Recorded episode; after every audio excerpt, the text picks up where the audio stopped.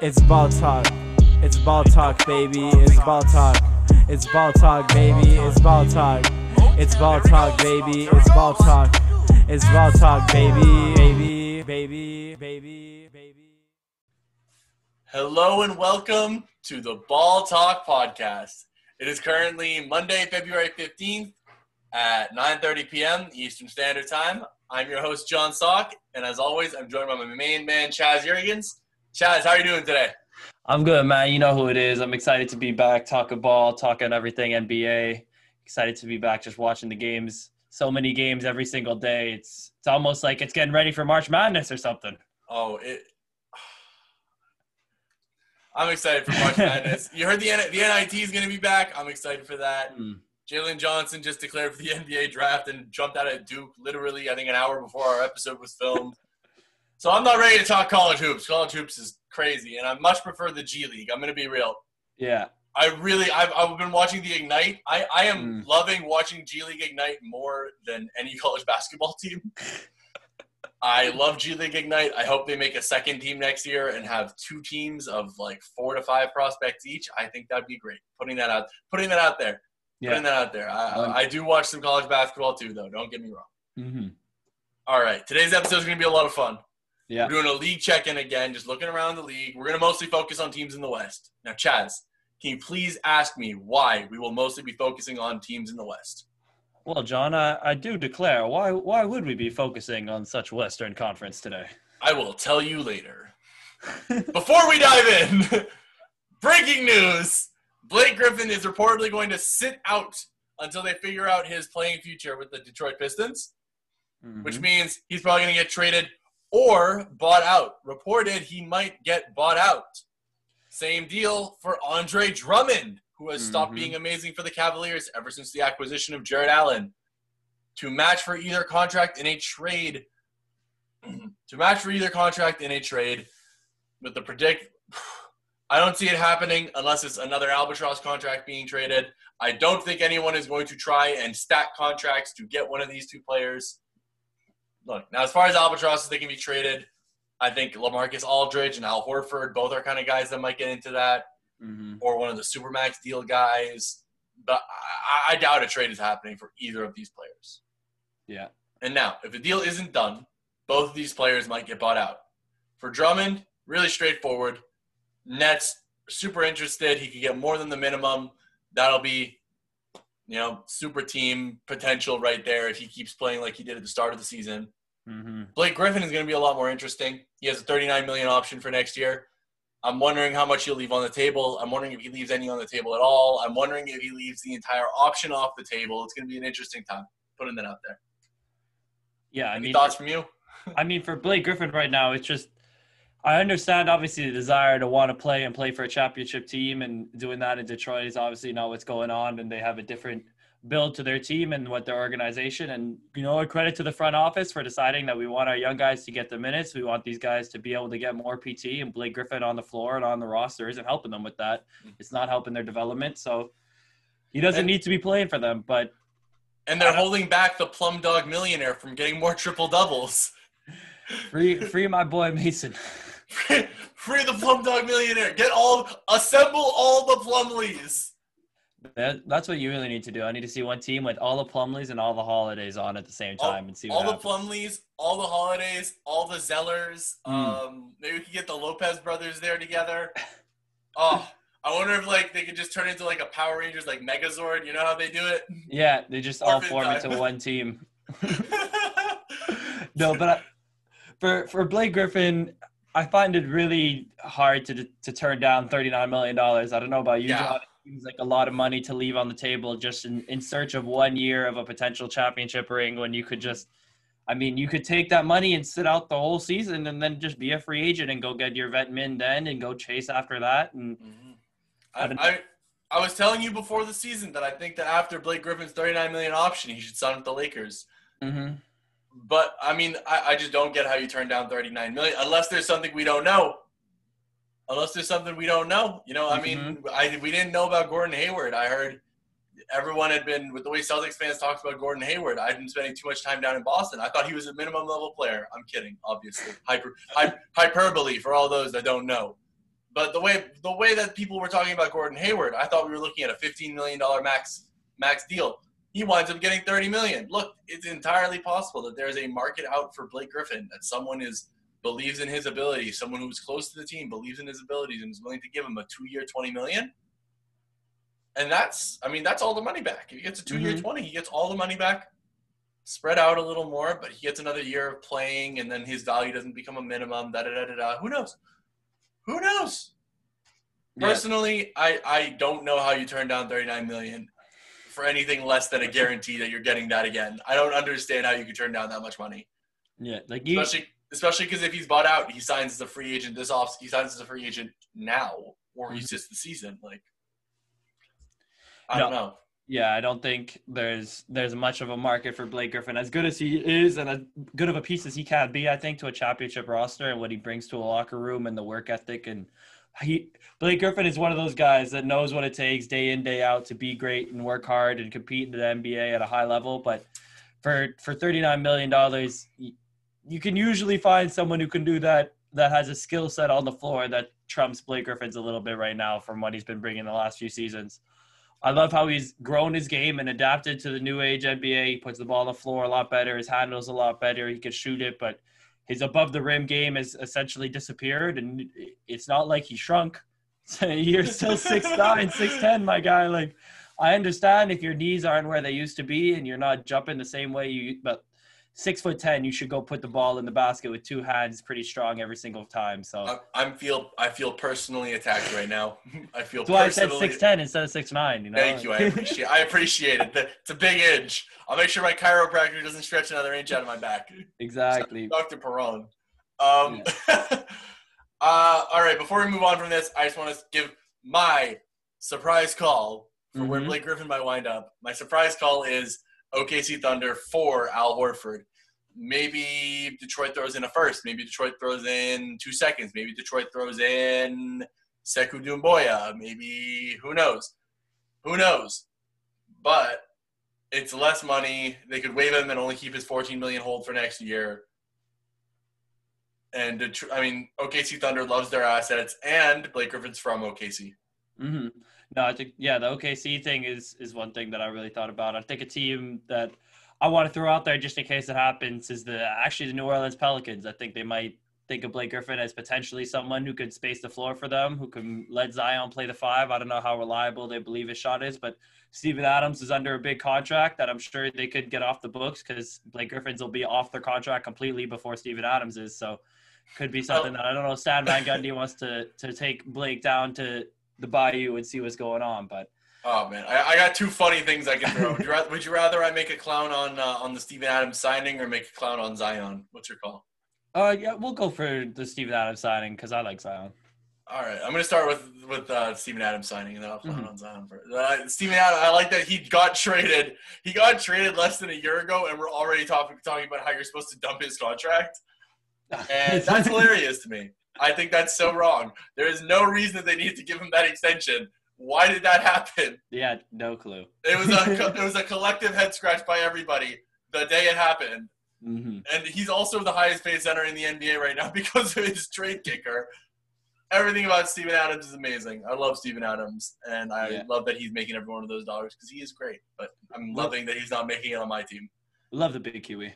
And you mentioned Zion at the five. Hmm David Griffin came out and said that he considers Zion Williamson a point guard. I mean, David Griffin's done a lot of good things for that team in New Orleans right now, notably winning the lottery, and and that's about About it.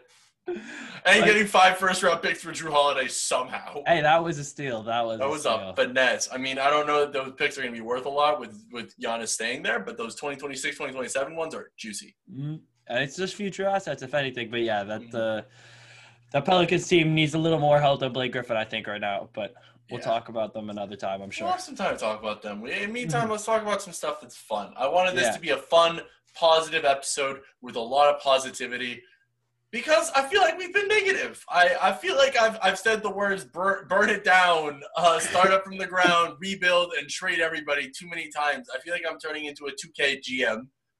That's not how team building works. You can't just burn it down. You cannot. Shout out to Bill Simmons was trying to tell me that we need to burn down the OKC Thunder, that they need to trade Shai and Lu Dort to tank properly. No, that's not how you tank. No, You tank by getting good young players, letting them keep winning. If your young players are winning, you don't need the tank. It, it, it tests itself for you. Mhm. And with flattened lottery odds, you don't need a bottom four rank. You don't. Better to let your guys win and pray you and hope you get lucky than to trade everybody and then get the fifth pick and not do well. And I'm not going to say my fifth prospect because I haven't watched enough of his games and I don't want to disrespect him. But Chaz knows who it is, and if you know me, you can probably guess who I'm talking about. um, Mhm. yeah. Uh, for the record, I love the G League Ignite guys. It's neither of them. Um, all right, now that the breaking news is done, all this uh, this is done. Let's kick this off with the Utah Jazz. Mhm. Utah Jazz are currently, drum roll please, 22 and 5, 0.815 winning percentage.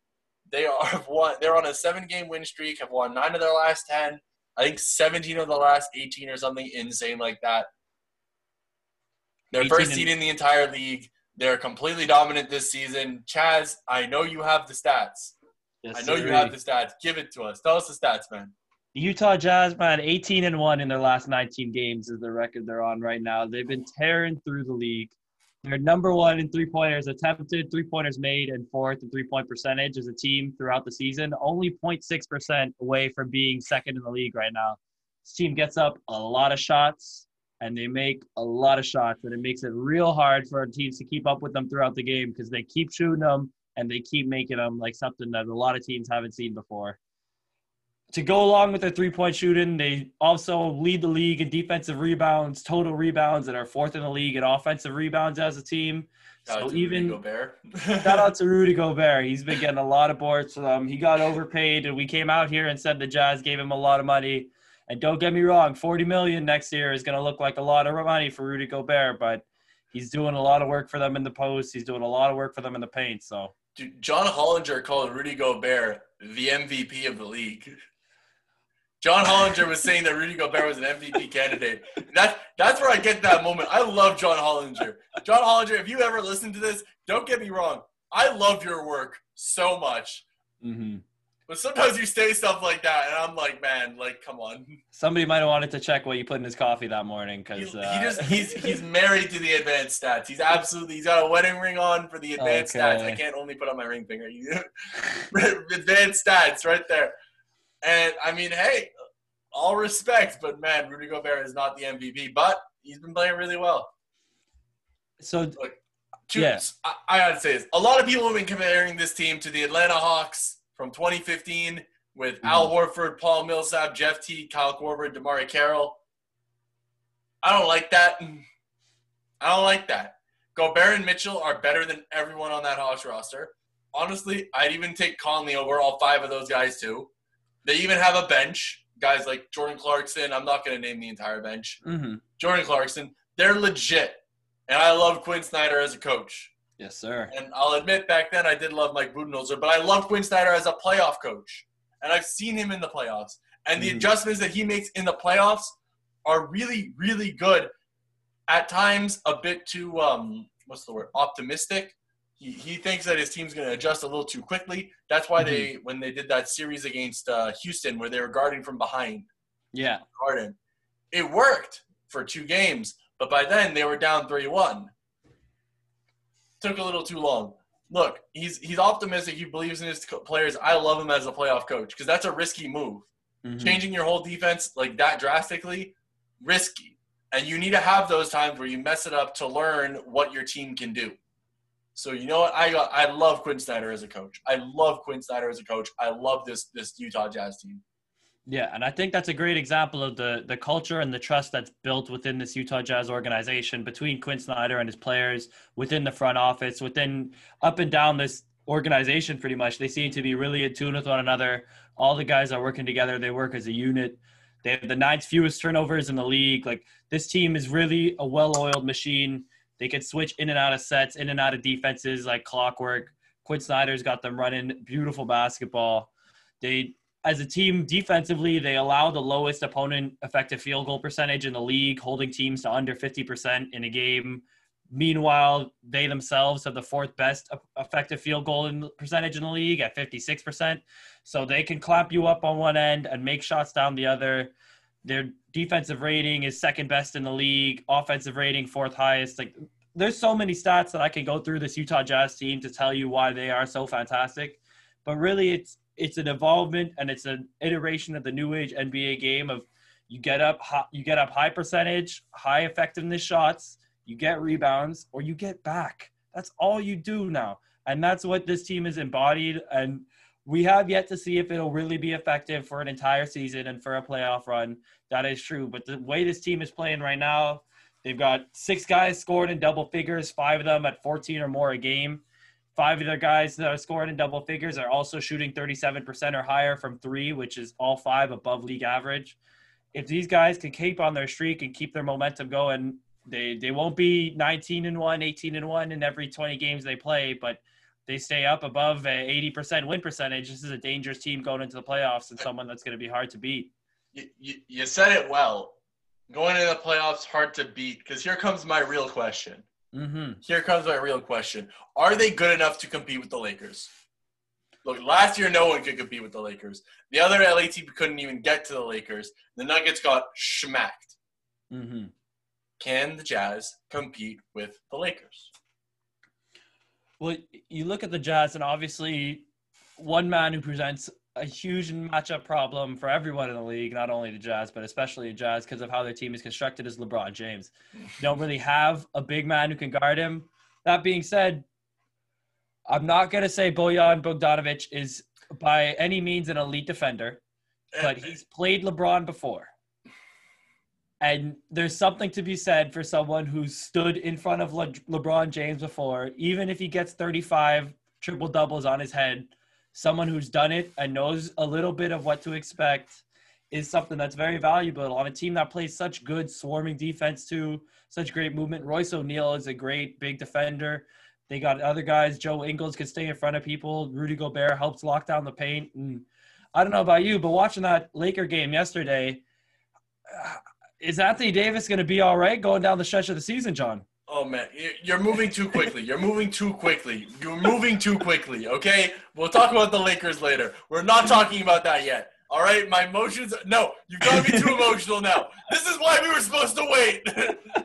All right, man, calm me do- down for a second. Tell me how Utah matches up with LeBron because I think I Bo- don't think- and Royce O'Neal. I don't think it's impossible for Mm-hmm. Utah to beat the Lakers. Putting that out there. They have got personnel. I like Joe Ingles as a LeBron defender. I like Joe Ingles as a defender. Period. Mhm. I like I like Royce O'Neal as a defender. Bojan, I mean, I don't think he's a good defender, but he's not a bad defender. I like their defensive scheme in ways. Mhm. But here's the thing: if Gasol or Markieff Morris is balling, if one of those two guys is going out there and hitting above 35% on threes, and I don't have the stats in front of me right now. I looked at them the other day. I'm pretty sure both of them. I'm pretty sure both of them are shooting at least 33 right now. Mhm. Both of them are shooting at least one point of possession on threes right now. Mhm. If you, if either of them is shooting above 35, the Jazz defense is done so. Because the Jazz, the Jazz defense, it's interesting. Mhm. It's interesting because they stole their defense from a playoff run. Yeah. So the Jazz defense is it's a but it's in my eyes now it's a regular season only defense Mhm. for one big reason. They rely entirely on funneling everyone towards Rudy Gobert. And then Rudy Gobert is cheating off of his man to basically play free safety. Yep. Remember the 2015 Warriors versus Memphis series? The Yeah, Warriors' first championship run? You're gosh darn right. I remember the Warriors series against the grinded out Grizzlies. Loved that series. Loved that series. I watched that one with my grandfather, I think. I watched at least a few games with him. Down two one in that series could have been the end of the before the beginning. If Mike Conley doesn't get hurt, I think it's the Mhm. end before the beginning. But that's another topic for another time. Yeah. the Warriors played the exact same defense with Bogut cheating off of Tony Allen. Tony Bogut would basically camp the paint, give Tony Allen about 10 to 15 feet of space, and Tony Allen couldn't hit threes, Yeah. Goddamn, I love TA, but he could not shoot the ball. like at all. and it worked. They, they beat the Memphis Grizzlies. They won. But here's the issue: Who is the Lakers' Tony Allen? yeah. they, they don't have anyone on their on their starting five that I'd be comfortable leaving open from three. Look, Marc Gasol, maybe. But Mhm. I mean, he there's also a chance you get a vintage Marc Gasol and he shoots 40%. Dennis Schroeder is shooting below 35, but I mean, he shot what, like 40 last season? Yeah, 38? I'm still not going to leave him. I'm not leaving him open. There's no one on that on that lineup that I want to leave open. They bring in the bench. I mean, Talen Horton Tucker can't shoot, but like everyone else, everyone else. Yeah. No, and I think another big problem with this this Utah Jazz defense and the way they run is they do a lot of swarming, they do a lot of funneling, like you said, to Rudy Gobert in the middle, and especially against a Lakers team who can and does play five out, does make sure to space the floor, make lets their big stand outside so LeBron can work the inside, or Talen Horton Tucker can work the inside while Anthony Davis is standing in the far corner. Like Rudy Gobert is either going to have to switch off Anthony Davis for a majority of the game when he's standing outside, or he's going to be forced to play outside and have to run back and make recovery plays, which is when Rudy Gobert tends to be at his worst, is when you need him playing full speed because he just starts flailing and jumping. And when he's forced to make quick plays and quick decisions, that doesn't tend to be his bright spot. So this Utah team, I think they're really going to end up relying on a guy like Derrick Favors has played a lot of switch defense for them, and he hasn't been good throughout his NBA career. Don't get me wrong, but he's looked improved this season. I don't know how long that's going to last in the playoffs, but he could provide them some good minutes. And Juwan Morgan gives them a lot of good switchy minutes as a big man off their bench. I think he could play both. He could play both LeBron and Anthony Davis sparingly. So They're gonna have Sparingly. Keyword sparingly. they're going to have to use a lot of different sets and a lot of different pieces. Obviously, against the Lakers is no easy task, but Yeah, I, I mean, also let's just say this really quickly.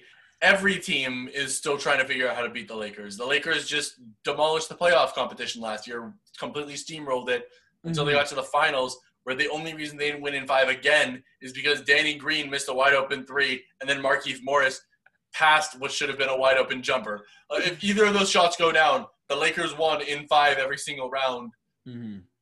and we're completely unbeatable. If Jimmy Butler doesn't go for 40, they won in five. There, there's, it took the Miami Heat going supernova and getting a bunch of luck for the Lakers to not win in five, and they won in six.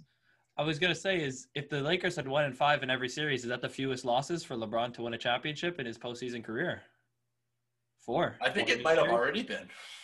might have already been at five. Yeah. Might have already been with all with the with the one six. I think it might have already been, or it was. If not, it was close. Like Very I mean- weird stat. Not something a lot of people would look at. I don't even know. I would have to. I, I think I think actually I think if he swept it would have been. I think I read that. I don't know. I'm gonna have, Mhm. I'm gonna look this up. I'm interested, but after the episode, maybe I'll tweet it. Maybe I'll Yeah. tweet it. Who knows? I can get on Twitter more often.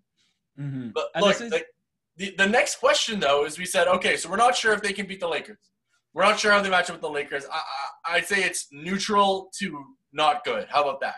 Yeah, they don't match up particularly well, but they are a very good team, so you got to give them a little bit of benefit of the doubt. Yeah, and like it's not it's not like anyone matches up great against the Lakers. You know, there's no Yeah. team that you're like that's a great matchup for the Lakers. If they see them, they're done. Look, look Yeah, except for the Clippers. that actually the next question: Utah versus the Clippers. No, the the Clippers the Clippers are shooting the hottest of any team I've ever seen in NBA history. hmm Everyone on their roster that's shooting more than one three pointer a game is shooting above 40, 38%. Literally. Is No hyperbole, no exaggeration.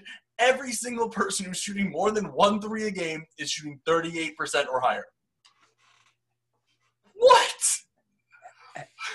Hey, Pat Bev said it best the other day when he hit that shot. I think it gets the No. I refuse. You're not allowed to quote him. Nope, nope, not Uh-uh. happening. Not, I'm not. I'm not allowing this. All right, I'll, I'll paraphrase then. Pat Oh. Bev, Pat Bev But- hit a corner three. I'm pretty sure it was against the Bulls when the Clippers were already up like 20. And as Okay, he shoots, You your dumping. It's he, fine. he shoots the shot. He he takes the the spin around classic Steph corner three. Took look at the bench before the shot goes in.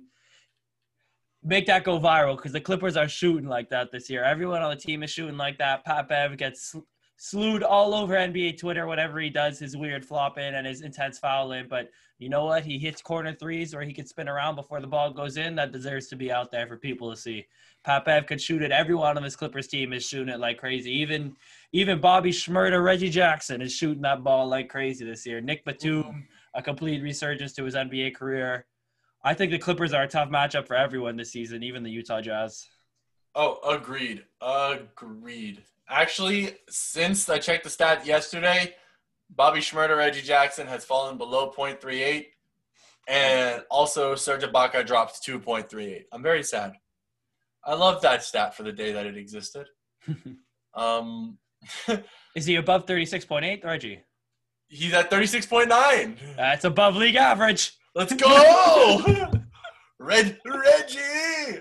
So we got the Jazz. I mean, I don't think anyone. I'm gonna be real. If the Clippers keep shooting like this, Mhm. they're the team to beat. Period.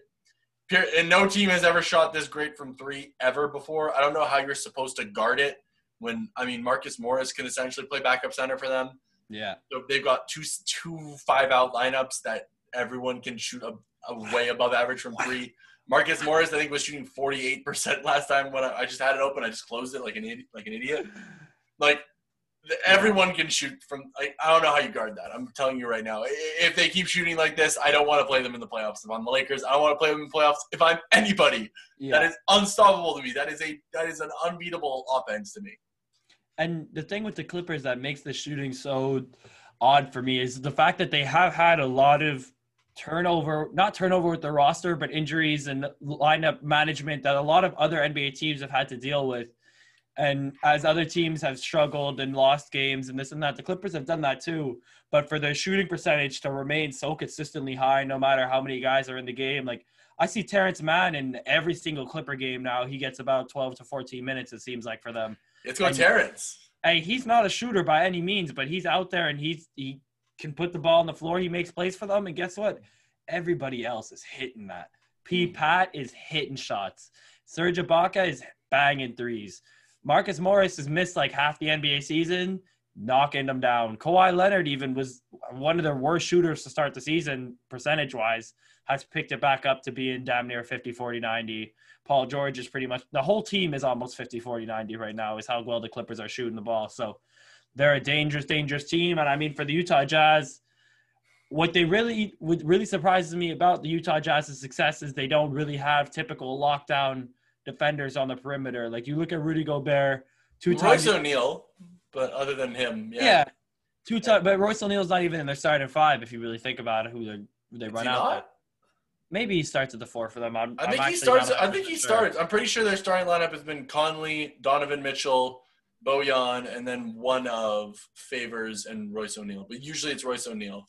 That's fair. Either way, they've they have had like Mike Conley's been out for the last three four games for them. They've had a lot of lineup changes, but all I mean to say is they don't really have an individual lockdown defender that you would send out to go get a star player the same way that the Lakers or the Clippers do with uh, Anthony Davis, Paul George, Kawhi Leonard, a guy like that. So when you look at the when you look at the Lakers Jazz matchup, you see Anthony Davis, Rudy Gobert. It's someone for Rudy Gobert to guard, someone to lock down the paint and try to force the Lakers out, but the way this Clippers team is playing the ball, it's like Utah, you want to get shots up. Guess what? We could shoot it too, and we could shoot it well. And who is Rudy Gobert going to guard? Like he's going to come out and guard Serge Ibaka on every play. Mm-hmm. He's going to go small ball. We're going to have Luke Kennard, Reggie Jackson, Kawhi, Paul George, and Marcus Morris out here. You, Rudy Gobert can't be on the floor with that lineup. He's not going to be an effective player.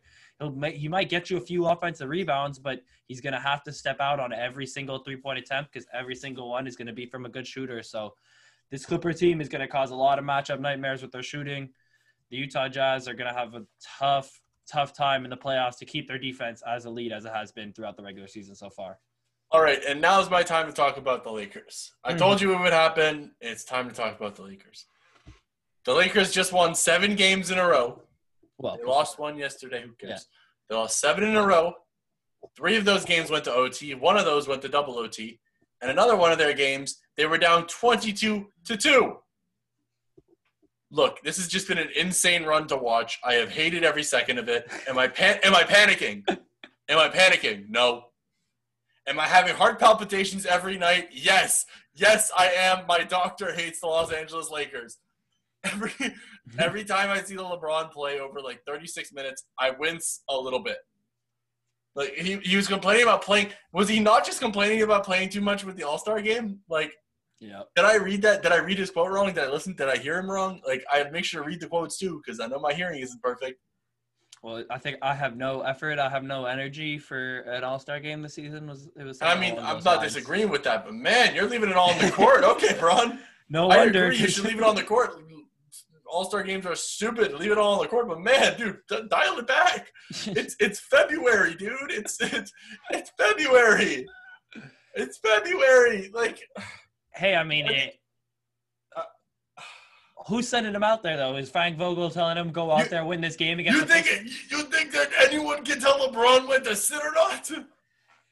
If Le- you really think that if Frank Vogel sent us up for LeBron and LeBron was like no, LeBron would just be like, No, I mean, obviously, if LeBron wants to play, LeBron wants to win, he's going to go out there and play the game. But I'm just saying, as a team wise, the Lakers are looking at an Eastern Conference stretch that they were just on, where you go into overtime in back to back games, three games in a row. At a certain point, you got to think, like, do I really want LeBron pushing full speed up the court in a third straight overtime game? Because no. I, I don't know what the state of that groin is. I don't know what the hamstring is. You're tired. You've been you've been going through it a lot in the last couple of weeks, Bron. Like, take it easy, fella. Like I, I, I'm gonna say it. Like I mean, I, I I was honestly happy to see that they finally lost to the Nuggets. They need to get home and they need to take a nap. They've been on a crazy amount of road trips. They need some break. They need some break. Get LeBron back in his cryo house. Yeah, And I mean, talking about break, Anthony Davis just announced he had a calf strain. He'll be out two to three weeks. You know what day two to three weeks from now is? March 4th, the last game of the season, of the first part of the season. First half of the season, yeah. The Lakers, Anthony Davis is going to get a nice five week break to rest up, hit the cryo chambers, hit the hyperbaric chambers, hit the everything, get all his rest on, which is needed, which is much more important than some February games. Are, are you saying Anthony Davis isn't going to be voted into the All Star game? Don't don't vote him. Don't vote Anthony Davis into the All Star game. Don't don't do it. Don't do it. Start Kawhi Leonard now, please. Thank you. I, Uh-huh. I'm amendment to my to my rankings right now. I'm amending it. I'm putting in Kawhi Leonard. I'm taking out Anthony Davis. I'm putting in De'Aaron Fox. I'm taking out Ja Morant. Even though I think Ja Morant is an All Star, I think I just don't think it's his year. I don't think he's got the narrative. But that's a whole discussion for another different time. Love you, John. Love you, John Morant.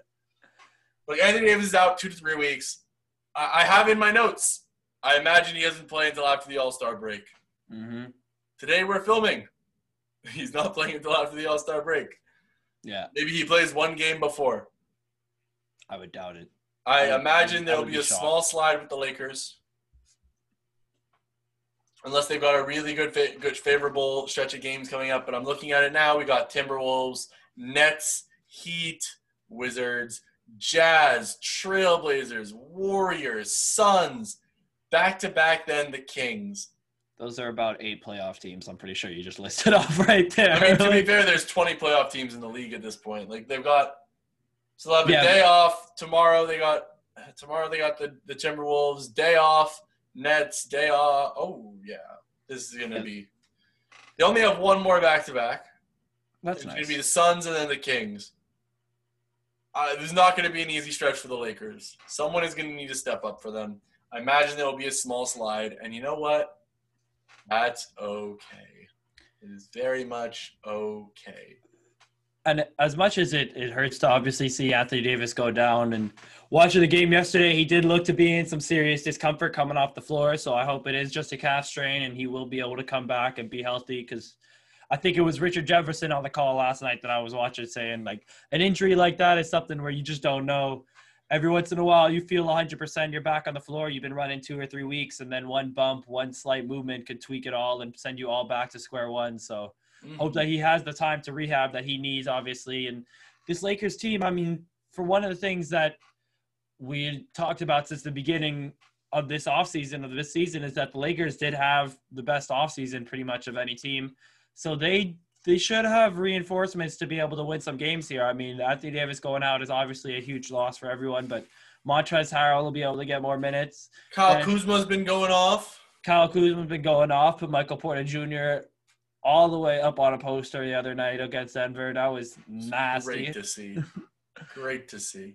And I mean, Marcus All maybe get some more minutes. Maybe they get someone else to bring up from the G League. I don't know what their situation is if they have a free roster spot, what they're going to be able to do. But Dennis Schroeder obviously hasn't had the best Give me, season so far. give me Kostas Antetokounmpo. Give me Kostas now. Look, I got. I gotta ask. I gotta Mhm. ask. I want to keep this moving. I gotta Yeah. ask. Is it time to panic? I don't want. I. You know what? I asked. I don't think we. I, I, I'm. No, I'm not asking. Actually, I don't care. I don't think we need to panic. Do you think? I think the Lakers need to be worried if if you see if the Lakers shooting goes down below as a team 35 34% in They've next been shooting games, like butt all year, anyways. No one on their roster is having a particularly amazing three point shooting year anymore. I mean, I'm pretty sure Caruso and KCP both came down to to earth. I don't think KCP's hit a three over the last like three games or something like that. Yeah, so I think this Lakers team, we are going to see a slide, and obviously, just not panic because Anthony Davis will be back. But how far down they get in that Western Conference, you can never know because there's a lot of teams that are going to be winning games in the West. Could see the Lakers as low as like five, six. They- they're- to go to fall below four, they are three games ahead of the fourth seeded Suns, which That's actually not- brings me to my next next Yeah. uh, the next thing I want to talk about. Who's the fourth best team in the West? I think it's the Nuggets, but the Phoenix Suns are the four seed right now. Mhm. We met. They're getting a lot of media attention. I thought it'd be worth mentioning them. The Suns are on a hot streak right now. They are nine and one over their last ten games. Before that, they started their season six and two. Mhm. They then immediately went two and six. And I got on this pod and I said that I was pretty lukewarm on them. Now they're on this streak, nine and one, and I gotta say, they're streaky. they're a lot of fun though. They're Yeah, a fun team, but they're a Mhm. weird team in my eyes. Their starting five is kind of perfect in my eyes. I, I love the I love the balancing of it. I love the true true point guard in Chris Mhm. Paul. I love the offensive machine Devin Booker. I love Mikal Bridges coming into his own.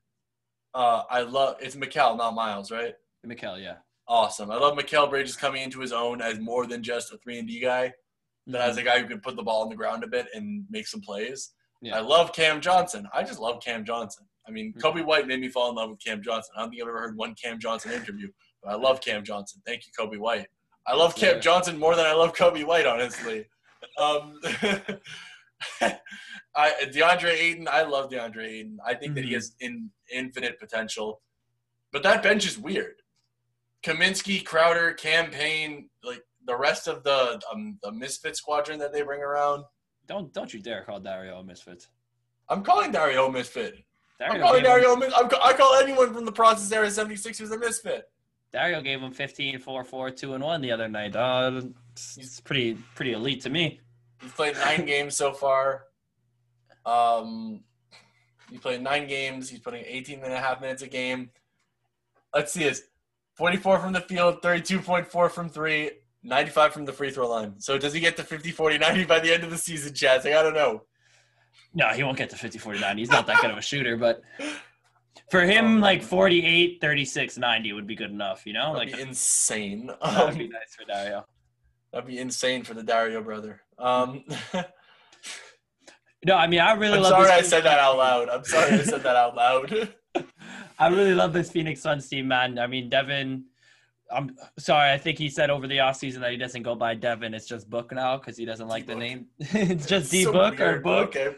But all right, Book. You know what I'm saying? He he's having a good year. And I think really this Phoenix Suns team, it, it's a lot of the Chris Paul effect to me. And you think about a team like transitioning, if you look at the NFL and what Tom Brady was just able to do with the Tampa Bay Buccaneers, and you just you put a guy who knows how to compete and knows what it takes at an NBA level and is a great teammate that people like playing with in a gym, in an organization, and just let him do his thing. And it might take a little while, you know, like guys are gonna have to learn to play with him, learn to love how he plays, learn the organization. But as a team, this Phoenix Suns team is really coming together, and Chris Paul is such a great leader, such a great just person, like a fantastic human being. Award goes to Chris Paul. He's a great guy.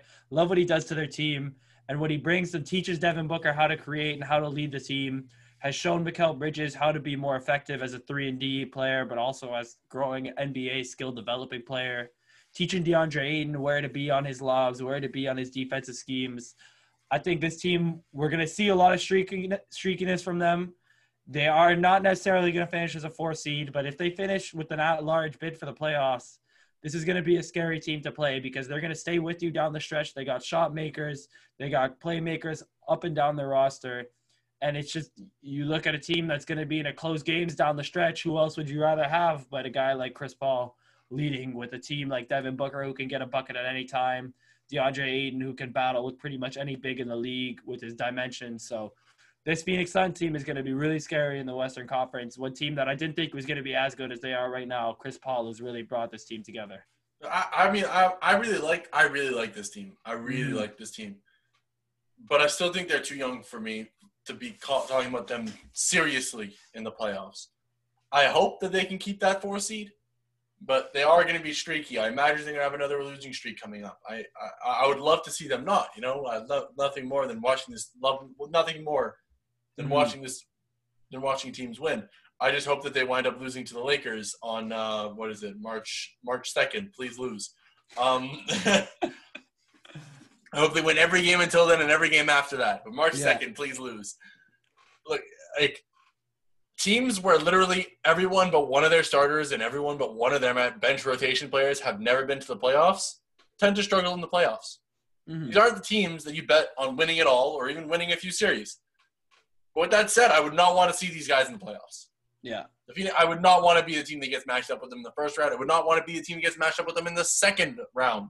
I hope that they make it to the second round, and I think if the last ten games have been more indicative of their play than the eight before it, Mhm. I think that they're going to make the make the second round. If the Yeah. eight before it are more indicative, then I don't think they'll make the playoffs.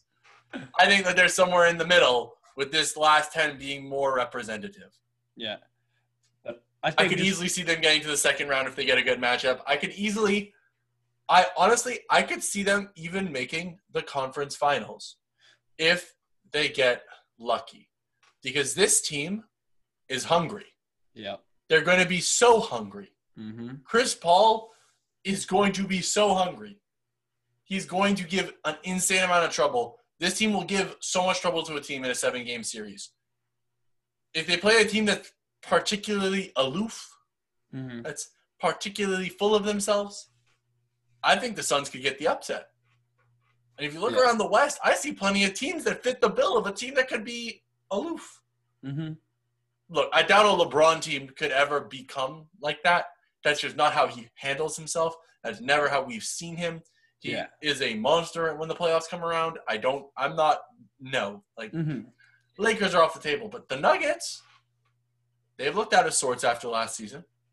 hmm The Clippers literally had that mentality last season, and they've continued to fight amongst themselves this season. All I hear about are more trade rumors coming out of this team every week. Lou and Pat Bev are on the market. Who and Pat Bev are on the market, but Pat Bev is turning around after threes. I don't know what's happening. yeah.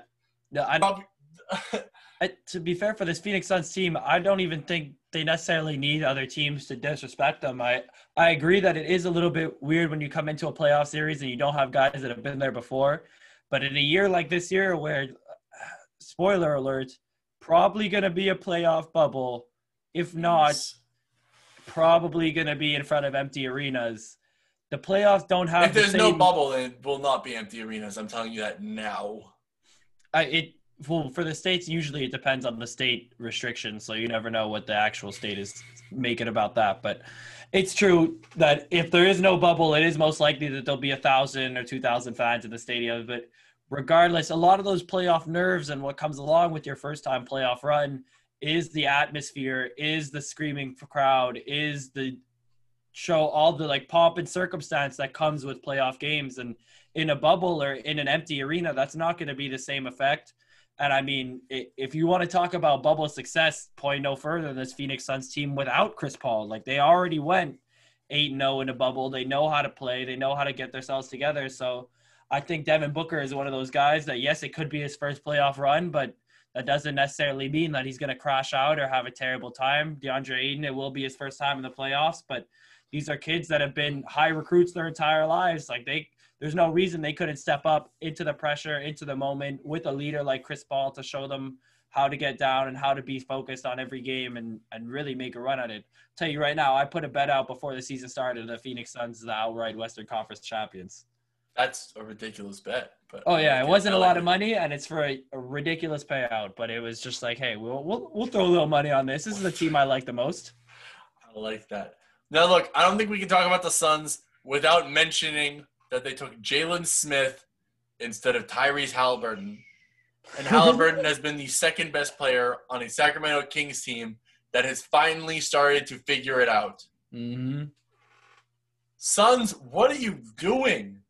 And, and, like, this isn't even like a hindsight move. You know, I I hate, I hate, I hate when people come in and try to tell me what should have been done with hindsight. Yeah. The moment the draft happened, I texted you saying Mhm. this was a mistake. I'm pretty sure by like pick six or seven, we had both said that Tyrese Halliburton should not be on the board anymore. Like I never went that far. I, I think it was. I said That. I'll have to pull it up. I'll have to pull up the draft and see what exactly the. I think it was after Killian Hayes. I was. I liked Killian Hayes. I liked the Mhm. idea of Killian Hayes. Uh, I needed him in a risky situation like Detroit. I liked it. Yeah. I think the moment Killian Hayes was off the board, Halliburton should have been off the board next. hmm Look, here's the thing. This this isn't a hindsight move. This isn't a hindsight move. Like if you were to say that, like like look, if you want to say that you should have taken Halliburton over Killian Hayes, that's a hindsight move. It's not only is it debatable right now, it's also hindsight. In the moment, they looked at pretty equal prospects. But look, it doesn't take hindsight hindsight to say, I'm the Phoenix Suns. Our front court is crowded. Jalen Smith's best role on our team is going to be as a bench four and five behind Cam Johnson and DeAndre Ayton. hmm Tyrese Halliburton will be a great first guard off the bench who would learn a lot from Chris Paul. And Chris Paul is like 39. He's going to retire or leave at some point. Having someone who's learning from him would probably be really good for our continuity. Th- that that's that's not hindsight. that's not Mhm. hindsight. I said that the moment the draft happened. I said that the moment the draft happened. I was texting you. I said they need to take Halliburton. The Suns need to take Halliburton. They need a guard. They need a guard. What? Chris Paul, who you just went after, by the way, younger than LeBron James. really? Yes. By six months. Okay, yeah, but LeBron's a monster. LeBron, LeBron's not a human being. That's like telling me that they're younger than Tom Brady. That they're older, like younger than Tom Brady. Like Tom Brady's a monster. You can't compare yourself. You can't compare Mhm. yourself to the goats. Yeah. Now, I don't think this is like an all-time draft blunder. And I mean, we'll have to see what Jalen Smith can do. I mean, maybe, maybe, maybe he winds up being the perfect four next to DeAndre Ayton. I don't, I don't know. hmm I don't really know. But like, I think this is the most egregious draft failure in this year's draft. I think that of all the teams that passed on Tyrese Halliburton, the team that should regret the most is the Phoenix Suns. Yeah, most likely because not only to go part, and this is something I know you brought up to me. Maybe it was during the draft or recently after, but I don't think you it was in your notes. I haven't got to look, but if you look at a guy that was on the board, Tyrese Halliburton for the Phoenix Suns, and you know Chris Paul is coming to the team, you can look no further than the development of Shai Gilgeous-Alexander under Chris Paul in OKC with like almost exactly the same dimensions and skill set and flow to his game as Tyrese Halliburton. Tyrese a little bit more of a shooter. Shai likes to get into the basket, a little more crafty around the rim, but both pretty much just six five long guards that can run any combo guard position you want. And Shai has developed into an all star player this year. Like he's putting up like 25 a game. Mm-hmm. Tyrese Halliburton has been so good for the Sacramento team's Kings team already. I just I can't imagine how good he would be if he was under the tutelage of Devin Booker and Chris Paul on a daily basis since the beginning of the draft. Like Mm-hmm. if since July he was on this Phoenix Suns team, it would be a different monster. And he's really good. Like Yeah. the Kings, great move taking him. The Mhm. Sacramento Kings are currently 12 and 14, which is the best record they've had in a long time. it's good for 11th, 11th best in the West. hmm They're doing really good. And why? Yeah. Because they're giving the ball to De'Aaron Fox and getting out of the way finally. Look, I'm gonna I'm gonna own this. I'm gonna own this. I was not always a full believer in De'Aaron Fox. But the reason I think that I deserve I think I deserve forgiveness. Because the reason I was not a full believer in De'Aaron Fox was because I was always curious. Why aren't they just giving the ball to Fox and getting out of the way? Yeah. Now they finally do it and they're winning. I'm like, oh, I, I think I'm entitled to not take a hater card for that, you know? I think that's a fair a fair critique when the coaches finally realize, hey, we've got a really great player. Let's just give him the ball and let him ball. Yeah, I mean, it, if they've been giving De'Aaron Fox the ball, they have been the way they have been so far in the last few games. He'd probably be in that All Star conversation in the Western Conference right now. It's it's almost like giving the best player on your team, who's an amazing three level player, the ball will help you win games. Mind blowing. Golden Triangle, man, listen to it. I'm gonna put that in writing soon. Make it your Bible. Put it on your walls. It, it, it, it never fails. It never fails. Check Every single time. It never fails. Check it out at the Ball Talk official IG if you're if you're curious. We got lots of information about the Golden Triangle on the Instagram. You know, running up. Be and ask questions. I'll answer. I don't do anything with my life. Get in the comments. Get in the comments. Get in my DMs. I will answer. I've got nothing Mhm. better to do with my life. I I've got all my homework and I'm on top of it. I have no social life. hmm I I, spent Valentine's Day alone. I agree. The Sacramento Teams King, Sacramento Teams King, the Sacramento Kings is is much more exciting than I thought they would be, and it obviously is just on the back of De'Aaron Fox being the most one of the more electrifying players in the NBA. Kid's probably the fastest guy in the league right now, even with the ball in his hands, and to be able to push the ball up and down the floor the way he does and attack and create is is something special. It's something I hope that we get to see a lot more of out of Sacramento. and I mean, it's not just De'Aaron Fox. It is a lot of De'Aaron Fox. It's a lot of Mhm. De'Aaron Fox. Oh yeah, Halliburton, we talked about him a while ago. He's been an amazing compliment to him. He's been great on the defensive end, great on the offensive end as a spot up shooter, a great secondary playmaker. He's just been amazing. Mhm. Barnes and Hield on the wings have been great spacing. Barnes has Mhm. been locking up on defense. Hield has been playing better than he usually does on defense. And Richaun Holmes is probably the most underrated center in the league. I love Richaun Holmes. Richaun Holmes is probably the second best player on this team. And that's not like a slight on him. I sat down and I thought about it. I think he'd be a top three player on almost every team in the league.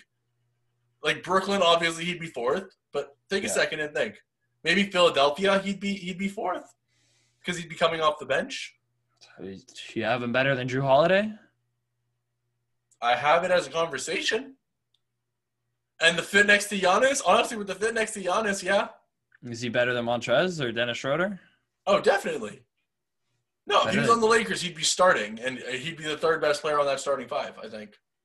See, I, love Richaun Holmes. I don't know if he's better than Dennis Schroeder, but That's- I think mm, I think a lot of what he provides is definitely very valuable, and the way that he impacts the game at his size, being not necessarily undersized, but I'm pretty sure he's only like six ten, which Like is. he's whatever it is. He's he's big though. He's got the long arms, and he's got hmm he's got a good.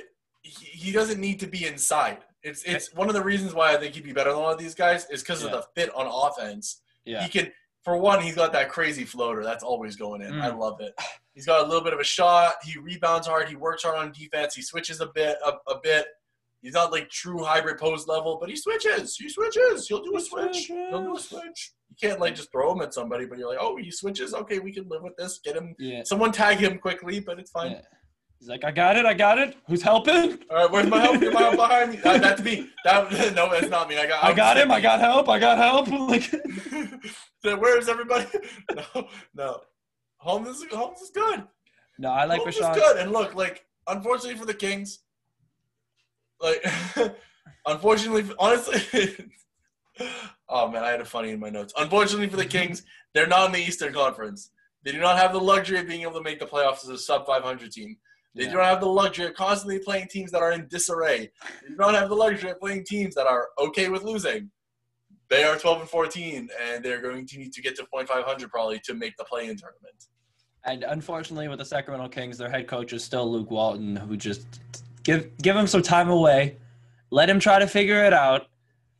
Lukey, baby, we, we got a lot of respect for you, but the head for you, coaching dog, the head coaching job for the Sacramento Kings is clearly not your calling. I think I think you need to realize that you're better than this, Luke, and let it go. Try to find an assistant coach job for a team that'll actually win, so you can get another good paying head coaching job another time too. Because uh, yeah.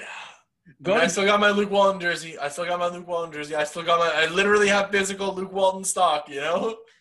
And look, God rest his soul. You know, saying Kobe used to always say that he knew Luke Walton was going to be a great coach from what he did on the floor. He like, i- if Kobe Bean Bryant says that he knows that this guy has good basketball IQ and will become a good coach in the future, I'm gonna believe him.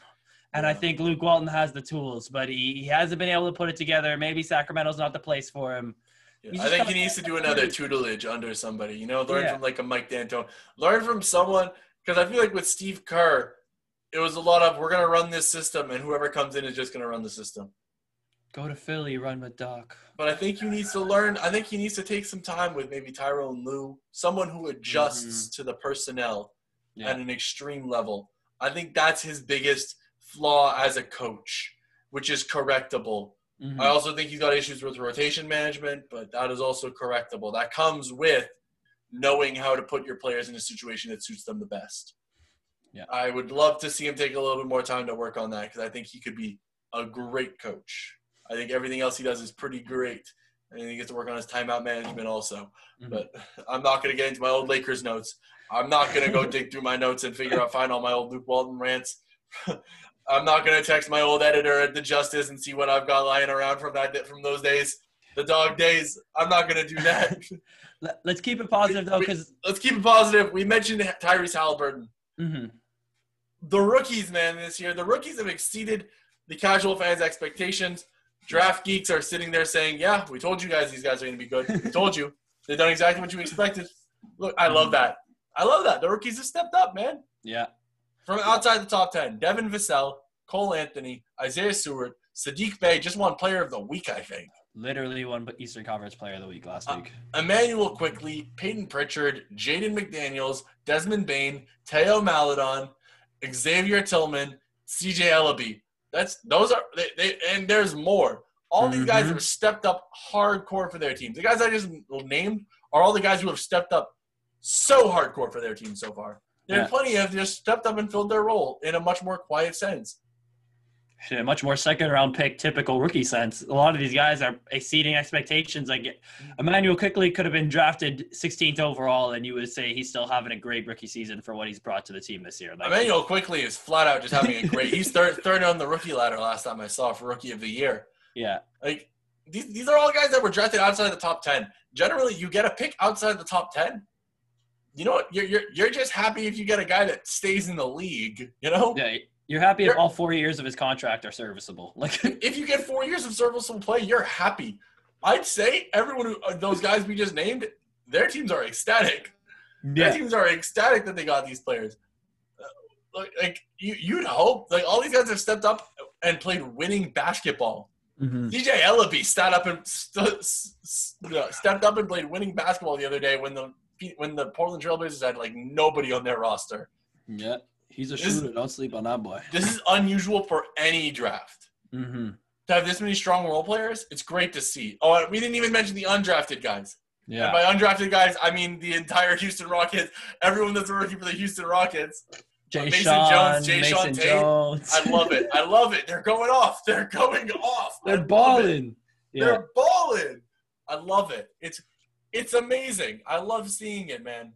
I think it's one of these things that has grown with NBA and evolved since like we started watching and before obviously is that a lot of the role players and a lot of what executives and teams thought was needed to win championships or develop your team was to have good vets in the locker room up and down your rotation guys who knew how to play guys who could figure out the system.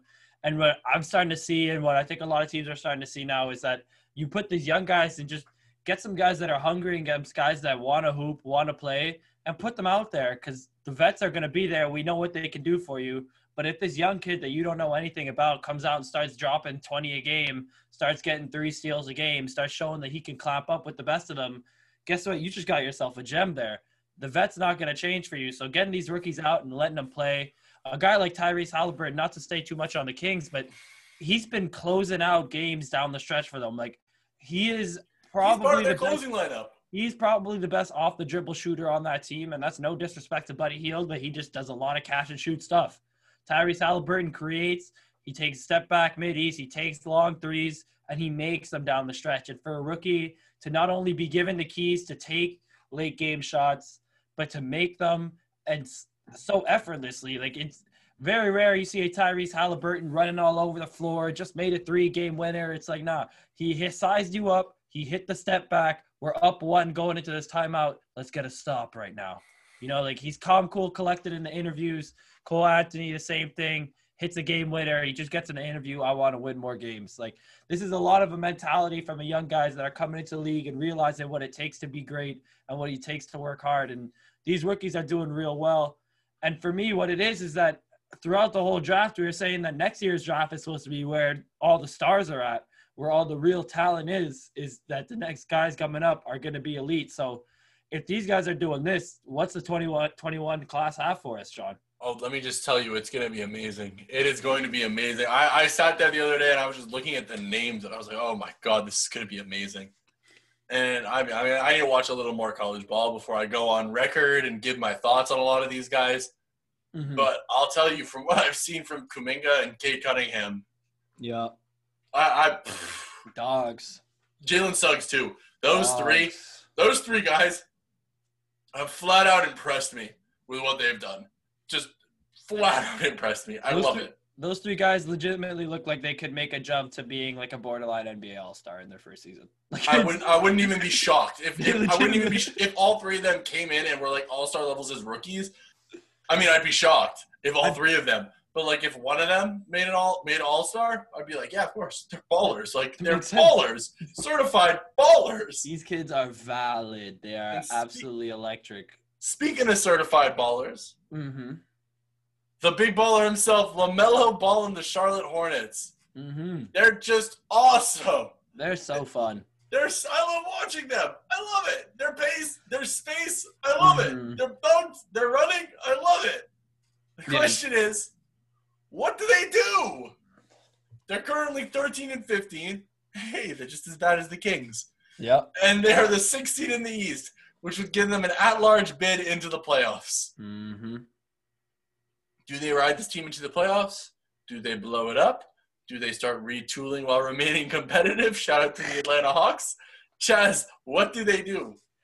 I mean, this this Hornets team, I think they're gonna hopefully be able to retool this, stay competitive, maybe drop into a play-in seed and get some more pieces. But the way they're playing right now, they just they got too much talent on the roster. That's all I see in this Hornets team is you got too many guys in the backcourt who, with the ball in their hands, can create. Like I go down the list, Terry Rozier has been an absolute baller for them. This guy, is- Absolutely. I think he, if he wasn't on the Charlotte Hornets, he'd be an All-Star this year. I I have him on like right outside. I literally have Terry Rozier on like almost the same level as Zach LaVine this season for what he's done for his team. He's been so good. Gordon Hayward has been a lot better than most people thought he was going to be for this team. LaMelo Ball has stepped up when he's a starting the guard for them. He's been like 25 and six for this team. He's been really really good for the Charlotte Hornets. I love the way he runs the floor with a guy like Miles Bridges who will go get any lob. Malik Monk bar- seems to barely play for them, but when he does, he drops like 30 a game. So I don't know why he just doesn't get minutes. Vontae Graham, another great guard. Like those are four guys right there, if you don't count Gordon Hayward, who are four great ball dominant. Well, great is a big stretch. Four good scoring ball dominant guards who cannot coexist on the same team. Maybe two, maybe three with one off the bench, but you can't have a tandem of ball dominant scoring guards off the bench and starting. It's never going to work. So I hope that the t- guy like Terry Rozier can get moved. I know the Clippers rumors were big to start the season. I don't know what they think about that anymore.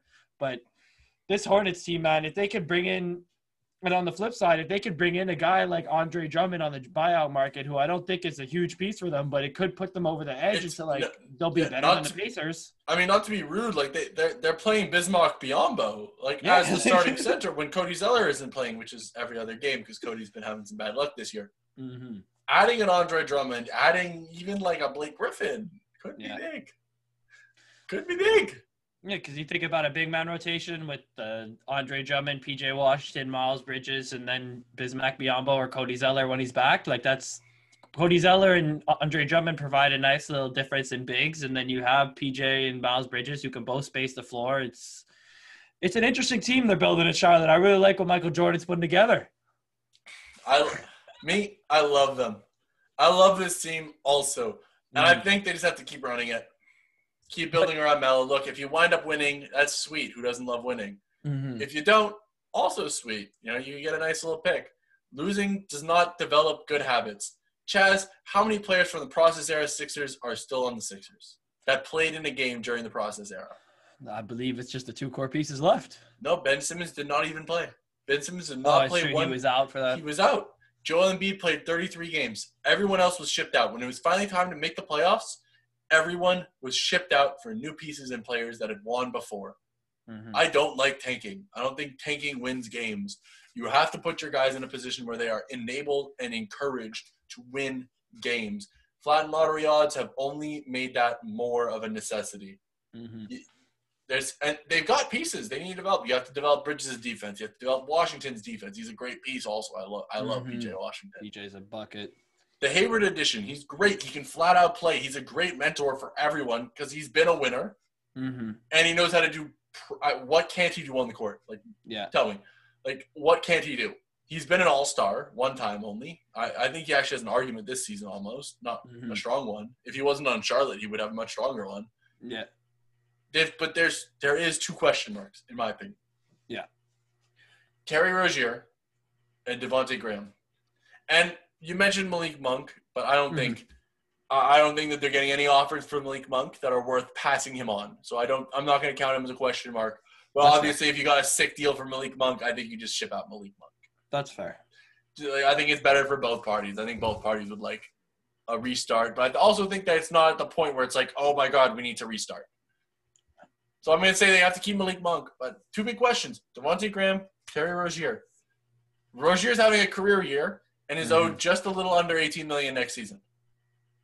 Graham, on the other hand, career worst year. Well, not worst, but he's he's been struggling Yeah. career struggling year and is a restricted free agent this offseason. hmm I don't know what you're supposed to do with that.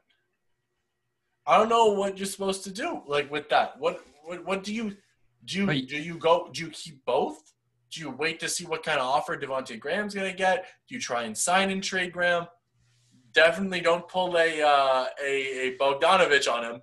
You make sure he knows if he's getting signed and traded. hmm What's up? What are you thinking?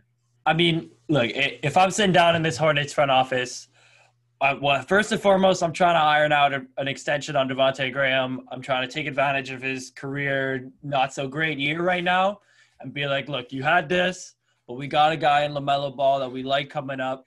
We want you to be a part of the team.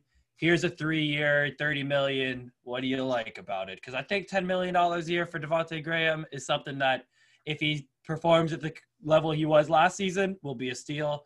If he performs at a mediocre to average level, is a contract that's probably movable. Somewhere around three years, thirty million would make sense to me. And then once you get that deal ironed out, I think it's it's all phones are on for who wants Terry Rozier right now.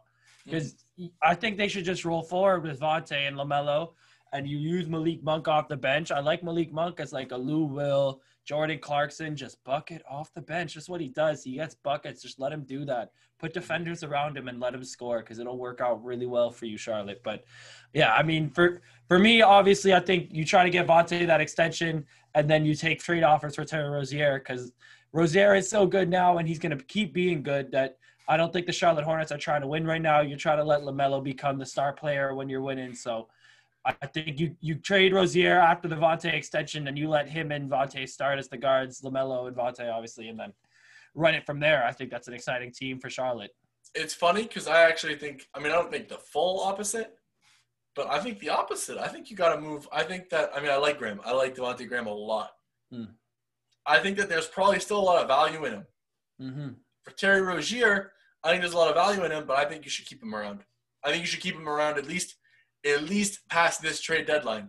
I think that he has given a lot of value to to LaMelo Ball, and I'm not sure that Graham can be uh, a, a voice as a guard. Graham's only in his third year right now. LaMelo's in his first. Graham has played for two years. Graham's essentially a sophomore. Mm-hmm. I think that for someone like LaMelo Ball, you need a strong guard voice in his ear at all times. I think that it's important for every rookie to have a strong voice from a player who plays their position. Let, let's look quick. James Wiseman, he's got Draymond Green. Mm-hmm. LaMelo Ball has Terry Rozier. Tyrese Halliburton, he's got De'Aaron Fox and Buddy Hield. Mm-hmm.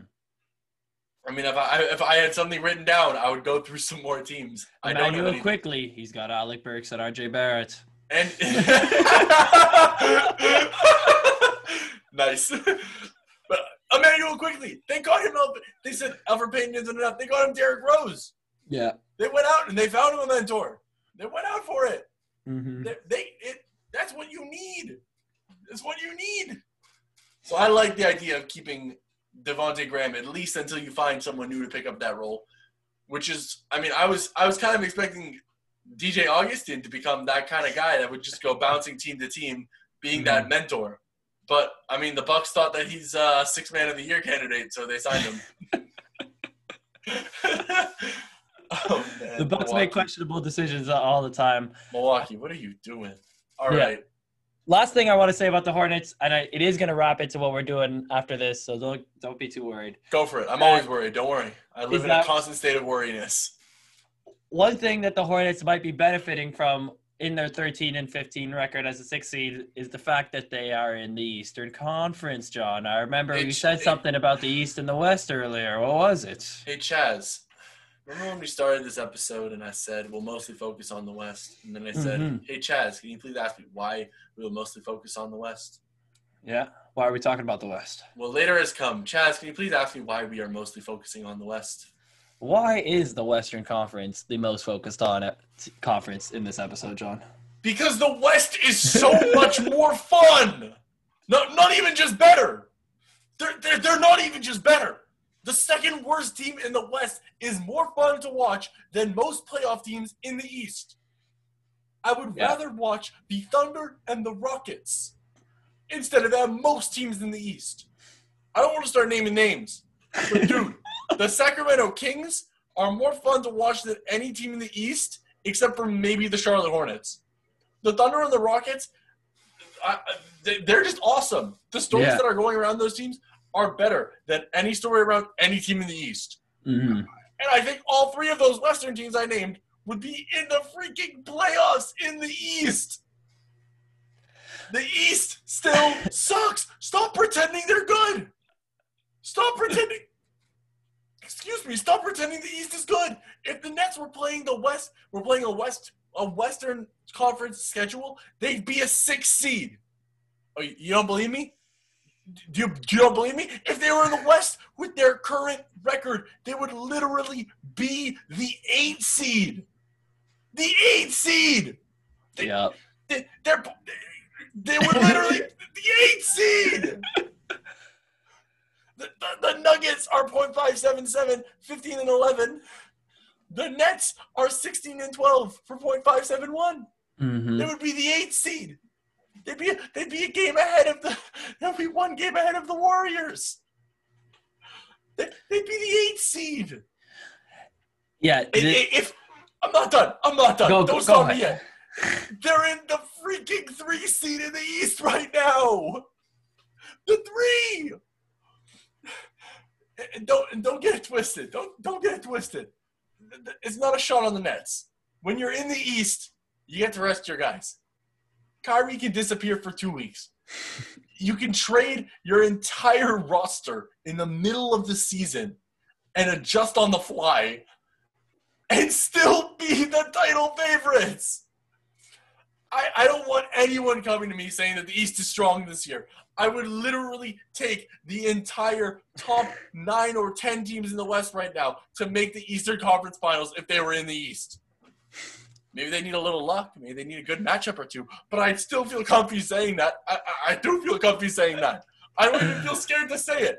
I'd take almost ten teams in the West to make the Eastern Conference Eastern Conference Finals. I feel comfy saying that. God, God. Yeah, I mean, it, it has to be said, we are really looking at a, a battle of the Western Conference versus the Eastern Conference at this point in the NBA season. We've got three teams in the East above 55% win percentage versus seven in the West. Only five teams in the East are even above 500, where we have nine in the West right now that are at or above 500. A four seed in the East would be tied for the eighth or basically out of what would traditionally be the playoffs in the Western Conference right now.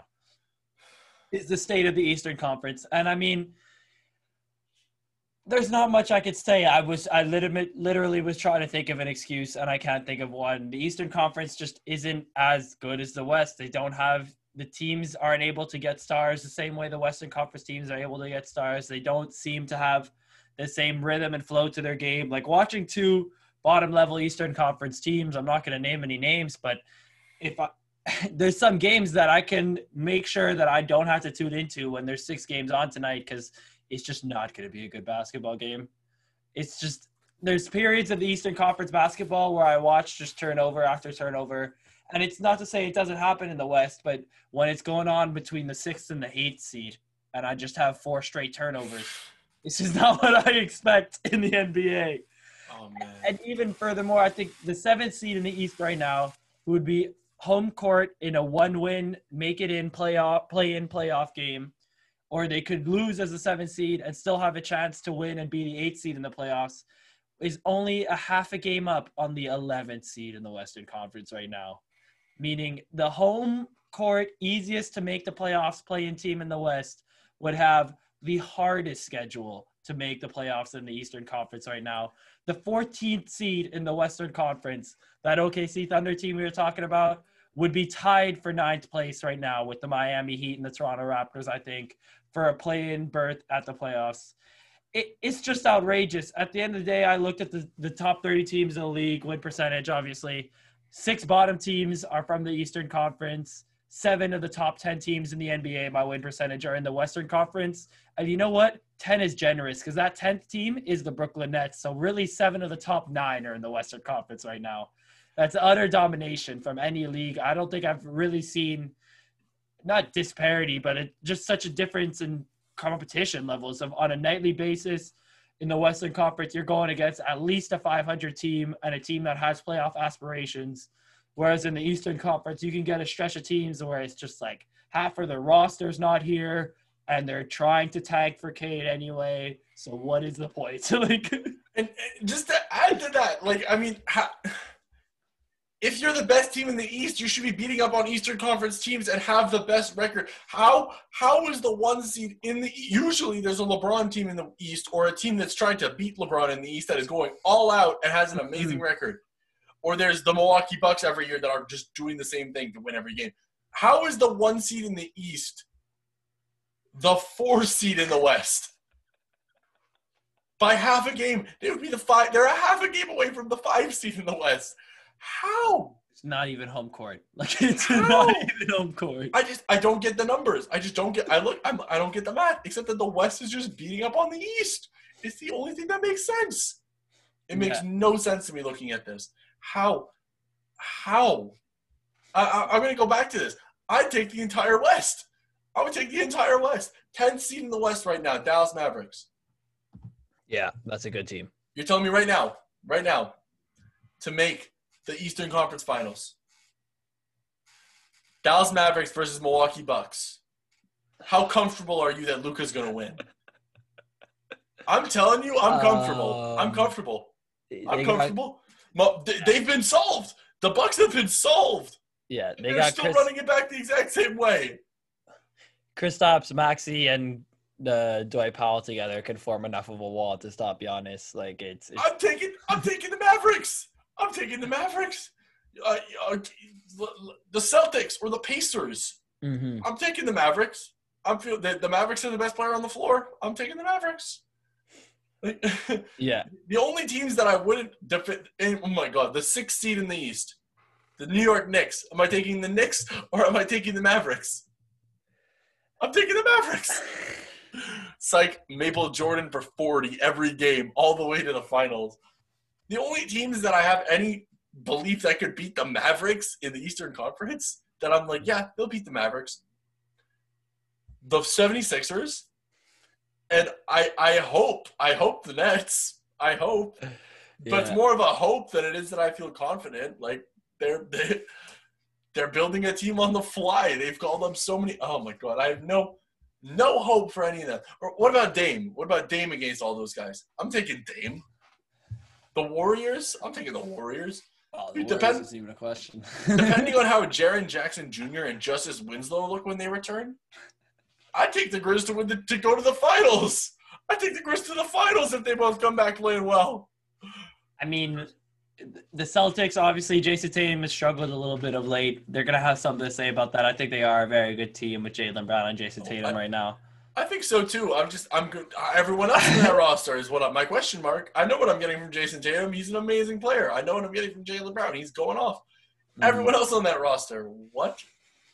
Yeah. No. I just I, am looking through it. I, I, I'm looking. I think that the Suns would be title favorites if they were in the East. Chris Paul led team. Chris Paul much... led team. Those Suns, yeah, they match up great against everybody. Who don't they match up good against? You got DeAndre Ayton down low. You got yeah. Bridges and CP3 at the front. You got Cam Johnson and Devin Booker and Jae Crowder and all these guys. Like, didn't, didn't want any dead air, but I legitimately couldn't think of a team that the Phoenix Suns don't match up well with in the Eastern Conference. Exactly, exactly. Because you're not worried about a switch. I mean, like it's, it's like two different basketballs. It's two yeah. different basketballs. The, yeah. There's two different philosophies going on. In the West, they're playing winning basketball my whole golden triangle theory might fall apart because I don't know if there's two teams in the East that have a three level player and a hybrid post. I don't know if there's two teams that even have that.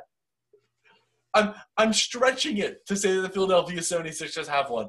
Yeah. I, I, am stretching it to say that the Milwaukee Bucks have one. Mm-hmm. I, I have stretched the definition to put those two in that in that place.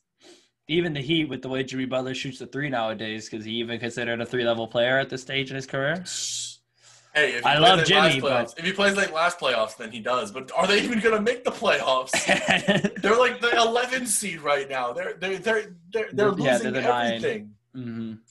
Oh my goodness! Right it's definitely a big problem in the Eastern Conference, and I, I think it'll even out throughout the season. Obviously, you know me; I'm an optimistic guy. I hope these teams are going to come back and actually be a little bit more competitive throughout the season. But the way that this this season has turned out so far, if if by the end of it, I see a team in eighth or ninth that would be fourth or fifth in the Eastern Conference, I'm gonna come out and say it. If we're doing a bubble playoffs, there's no reason to not rank this one to sixteen and get it going. Get these Eastern Conference five, six, seven, eight out of here. Just just have the Western Conference games start at like 3:30 p.m. Western Conference time. I don't get it. That's that's the issue that people cite. They're like, oh, the start times would suck for the Eastern Conference. Guess what? If the LA Lakers are playing the San Antonio Spurs, like their starting time is three thirty. Sorry.